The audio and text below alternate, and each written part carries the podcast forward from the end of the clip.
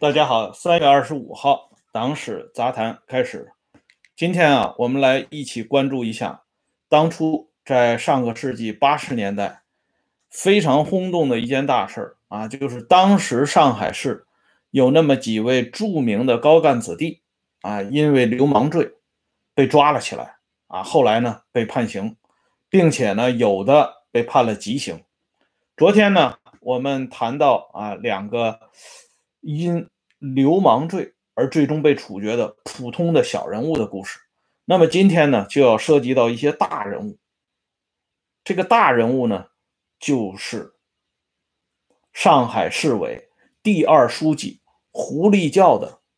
子女，以及老资格的上海市意识形态工作领域的领军人物陈其武的孩子。那么在讲这些事情之前呢，我们先要把昨天挖的坑填上。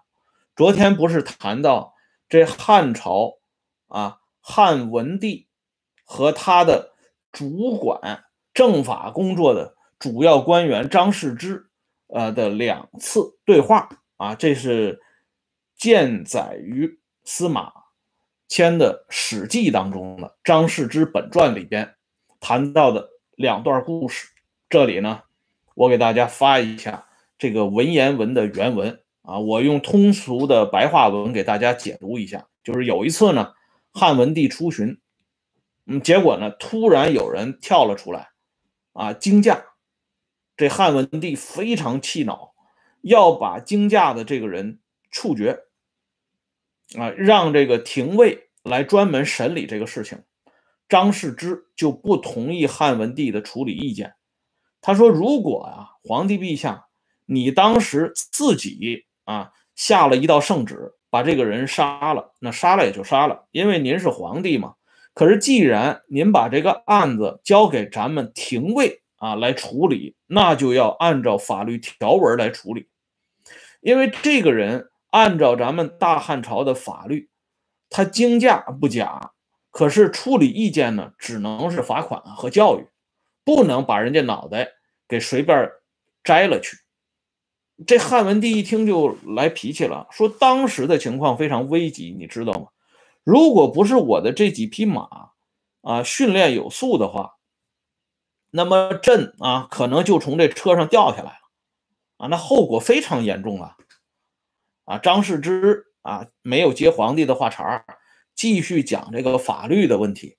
他说，如果这么一个人因为这么一件事儿啊被处决了，那么以后犯更大的事儿的人，我们该如何用法律来处置呢？这汉文帝听到这里之后就不吭气了，而且张世之进一步讲啊，他说这法律这东西说穿了就是个信用问题，我们用法律来取信于天下百姓，取信于各级官员，大家合力为朝廷啊效力。如果你这个信用自己先行破坏了，那么我们就忽悠不下去了。这段话说到了汉文帝的心坎里，因为我们都知道啊，中国封建史上第一个盛世就是汉朝的文景之治，而汉文帝呢是有志于做这么一个开创者的，所以他脑筋还清醒啊，听了张世之的话之后呢，就决定按照张世之的意见办，把这个人呢就罚款了事。后边呢又有一次啊，有人呢偷到了汉高祖刘邦这个庙里边的东西，这个汉文帝又特别生气，要把这个人呢，不仅这个人要杀掉，要灭门。这张世之呢又解释了一遍啊，这个意思呢跟刚才的这个惊驾的这个概念呢差不多，就是说不能因为君王的一时的好怒，随便就把这个人或者是这个人的家庭放在火炉上边烤，置之于重典。哎，乱世用重典，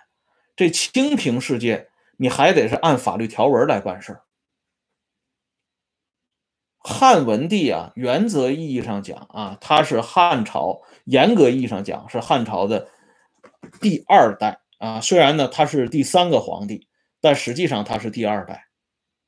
哎，汉文帝执政以后呢，汉朝是处在一种拨乱反正的这个状态。这个局面实际上跟当时邓小平他们接手的这个摊子很相似啊，只不过呢，邓当时接的摊子呢更大一些而已啊。但是被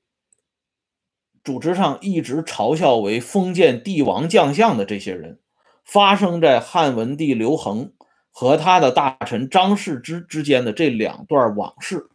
却让我们看到封建的帝王将相居然还有这样的政治胸怀和胸襟。那么轮到无产阶级司令部，轮到老一辈无产阶级革命家的时候，他们又是怎么做的呢？这里我给大家看一下彭真当时的一段重要谈话。彭真的这个谈话呢，是发生在1983年7月21号。这一天下午，彭真作为中央政法委的主要负责人，召集刘复之、李广祥、于雷以及中央政法委、河北省政法委、辽宁省委、北京市公安局的主要负责人开会，传达和讨论邓小平在7月19号关于严厉打击刑事犯罪活动的讲话精神。啊，可以说呢，这个政法战线的一些高层人物啊，李广祥、于雷都是当时的公安部副部长，都到齐了。那么彭真面对这么多自己的老部下啊、亲信，还有一些老人，说了一番什么样的话呢？大家看一下，彭真的话有这么一段，他说：“刑事犯如果性质定错了的话，要纠正，但基本案情对。”只是处理稍轻稍重，就不要纠缠了，不是什么都平反。这段话呢，已经收录到彭真的论新中国的政法工作里边，题目叫严厉打击严重刑事犯罪活动，要全党下决心。啊，这是公开史料，大家可以看一下彭真的这番讲话，意味深长，而且影响相当深远。换句话说，像翟曼霞、马楚勤这些啊一般犯罪分子，即使案情上边有出入，量刑上边有出入，也不见得就要平反。把彭真这段话和刚才汉朝的廷尉张世之的那两段话进行对比，我们就知道汉朝啊为什么也就存在了100多年就完蛋了啊，就被这个新王莽给篡夺了。而咱们这个无产阶级江山，据说呢还要传好多年好多年，无穷尽也。实际上从这两个啊司令部里边的高层人物的讲话当中，我们就可以看到巨大的差异。当然了，这个东西呢，彭真的这个讲话，它是有区别对待的啊。对待像翟曼霞和马楚勤这种小人物，这种草根儿，那当然不是什么都平反了。可是反过来呢，对一些重量级的啊高级干部、高级领导人，是不是同样适用呢？这里呢就有见解了。我们先看一个人物简介，这个人呢叫胡立教啊，他是江西人，很早就参加了革命，曾经做过中央军委2局副局长。这个人是报务员出身啊，所以呢中央领导同志对他很熟悉。后来放到新四军，担任新四军后方政治部副主任，担任过华东局社会部副部长，还兼任过情报处处长。这是一个老资格的啊高级干部。1949年这国家建立之后呢，政权建立之后，胡立教担任过财政部副部长、中国人民银行副行长和代理中国人民银行行长、河南省委第2书记，最后呢担任过上海市委第二书记以及上海市人大常委会主任。哎，这是一个正部级的老牌的老革命。这狐狸教的人脉很广啊，大家看一下照片，经常能跟咱们的邓大姐合影，还跟这个小平同志在一起谈笑风生啊。这个邓小平他们到上海呢，第一要见一下第一书记陈国栋，第二就要见一下第二书记狐狸教啊。这个狐狸教呢，和原任公安部第一副部长、党委第一副书记杨其清，他们两个人在上个世纪50年代曾经督办过一项巨大的工程，就是秦城监狱的建成。啊，秦城监狱呢，具体完成是由3个人来完成的，杨其清、狐狸教和冯基平。啊，冯基平就是具体策划的一些事情，但是狐狸教呢，是因为他是财政部副部长，他是管这个钱的啊，他要拨款。杨其清呢，是这个工程的总督导，罗瑞卿把这件事情交给杨其清来办理。可是后来这两个人啊，在文化大革命当中呢，都被弄进了秦城监狱。哎，于是呢，在他们中间就有这么一个笑话，一直流传很广。就是说，杨其清说，早知道啊，有一天他也被弄进来，就是1968年，杨其清被抓到秦城监狱里。杨其清就说，当初在设计的时候，就应该设计的更人道一点，更好一点。啊。那狐狸教呢也有一个说法，狐狸教说，早知道有朝一日啊被弄到秦城来，那当初拨款的时候就应该多拨一点钱啊，伙食上边呢应该搞得更好一点。哎，这个笑话呢流传的很广，冯基平也有这个说法啊。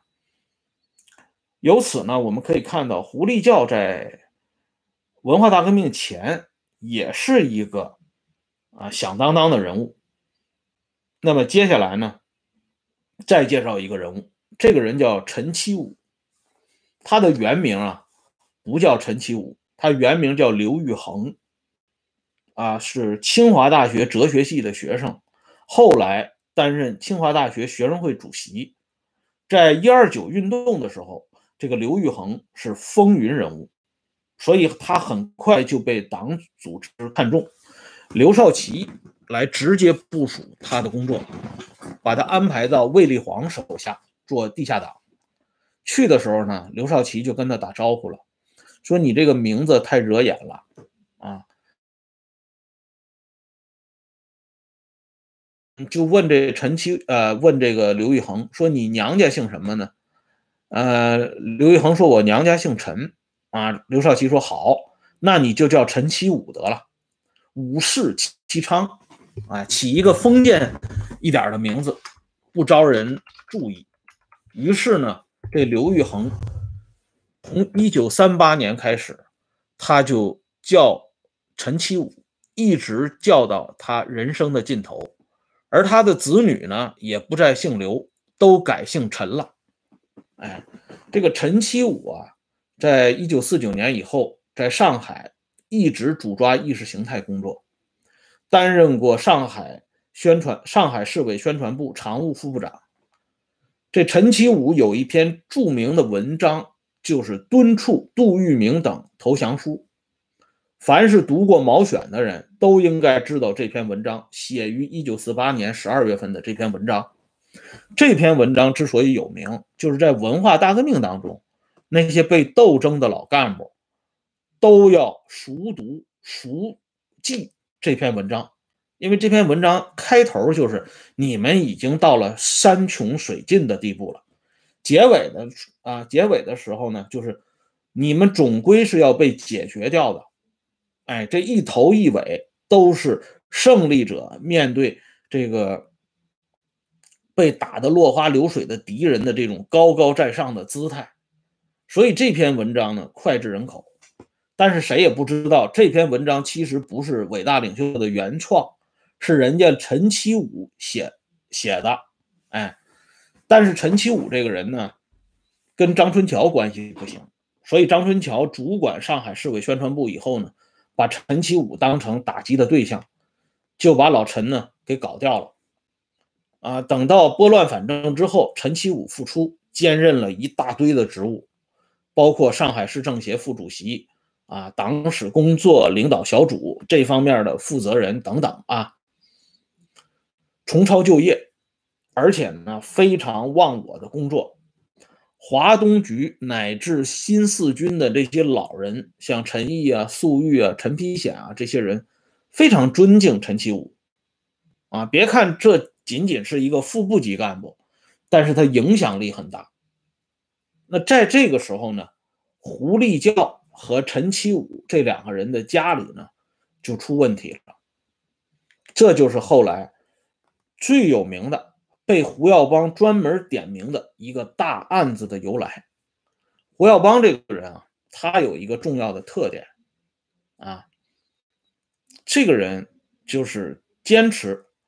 要按法律、按党章来办事儿，所谓的原则性很强的一个人啊。前面呢我们谈到这个严打斗争这件事儿，胡耀邦当然也是投了赞成票的啊，他也主张对这些刑事犯罪进行严厉的打击，甚至呢下手要狠一些。可是呢，胡耀邦同时也强调一点，那就是一视同仁。哎，你不能内外有别，不能说对老百姓家的孩子是一套主张，对这干部子弟又是另外一套主张，这个不行。所以在青海的杨晓民事件，包括上海的胡晓阳、陈晓萌事件当中，胡耀邦的屁股坐的是很正的。他就强调一点，王子犯法与庶民同罪。而坐在他身边的邓小平对胡耀邦的这个观点表示沉默，邓不置可否，没有轻易表态。所以由于胡耀邦的坚持，1986年2月19号下午，上海市中级人民法院进行了一场声势浩大的宣判活动。当时担任上海市委第二书记的胡立教的儿子胡晓阳，以及已经去世的上海市政协副主席陈其武的儿子陈晓萌、陈槟榔等人受到公开的审判和处理。这胡晓阳和陈晓萌属于罪大恶极，直接就判处极刑。啊，这个陈槟榔这些人呢，判处有期徒刑20年以下啊，年份不等的这些徒刑。后来啊，陈槟榔被放出来，他曾经呢写过一篇回忆文章，就是讲他和陈晓萌、胡晓阳他们这个胡来的这个过程。这件事情啊，说实话在当时影响真的很大的啊，因为我们知道那个年代有一个挺有名的电影演员啊，是男演员啊，曾经呢演过好几部这个较座的影片啊，诸如什么西照街呀、小字辈儿啊这些。这个男演员在一次出差的时候就曾经受到这高干子女的引诱，参加了他们搞的这种活动。哎，这个男演员呢，因为大家都很熟悉了，另外呢我相对比较了解这个人的一些背景啊，我不太愿意说这个人的名字，因为这里有一些乱七八糟的事情啊，不一一跟大家介绍了。那么这个人呢，在后来就出事了。出事以后啊，跟这个案子有关的这些高干子女们呢，最后人家都有一个台阶下，但是他呢却被抓了进去，判了好几年。但是这个人很知道感恩啊。对咱们无产阶级司令部对他的处理，他反而呢这个属于不用扬鞭自奋蹄啊，在里边呢搞了很多花头出来。出来以后呢又忘情的歌颂伟大祖国啊，尤其进入到晚年以后呢更加疯狂啊，这个就不必去点评了。但是从这个事情上我们就可以看到，即便是啊，你已经混得风生水起，可是因为你是老百姓家的孩子，对不起啊，你就要当这个替罪羊。而那些干部子弟呢，就是因为他们身上有这么一个光环，人家就可以遁身而去。然而到了胡耀邦这里啊，在处理胡小阳和陈小萌这件事情上，胡耀邦铁面无私，真的敢下手。哎，这么一处理之后呢，在当时的影响非常之大。啊，有一些高级干部、高级领导人纷纷转告自己的子女，你们或多或少要收敛一点，哎，要不然的话很容易给自己招惹是非，而且呢这种事情拿到会上我们也不好张嘴替你们说话。哎，当时呢就形成了这么一股风气，虽然这个风气时间很短很短，但应该说呢这也算是一股春风。不过呢，胡耀邦为此付出了极大的代价，党内高层对胡耀邦相当不满意，啊，认为这老胡这个人属于胳膊肘往外拐，哎，完全丧失了党性原则。而在这个时候，党内最高层的两个人，邓小平不表态，陈云呢，另外有一套说法。这个陈国栋和胡立教这两个人是陈云身边的哼哈二将啊。后来在搞掉许家屯啊这些人物的时候，这个陈国栋啊、胡立教啊、管文蔚啊、惠玉宇啊这些江苏省的、上海市的这些老家伙们，就经常围着陈云身边转。上海乃至整个江苏省的人事工作都要等陈云来拍板。所以他们的子女受到冲击，那可想而知，哎，这后果是什么？而陈云当年对胡耀邦还曾经有过一番耳提面命，从胡耀邦这个时候一招全在手便把令来行的状态来看，陈云认为胡耀邦的老毛病又犯了。那么陈云当年对胡耀邦有过什么样的耳提面命？而胡耀邦又是如何啊，用他们这些高层人物的话讲，破罐子破摔的呢？咱们留在明天接着说。感谢朋友们上来支持和收看，明天我们接着聊。欢迎大家关注温相说时政会员频道，每天都有更新。再见。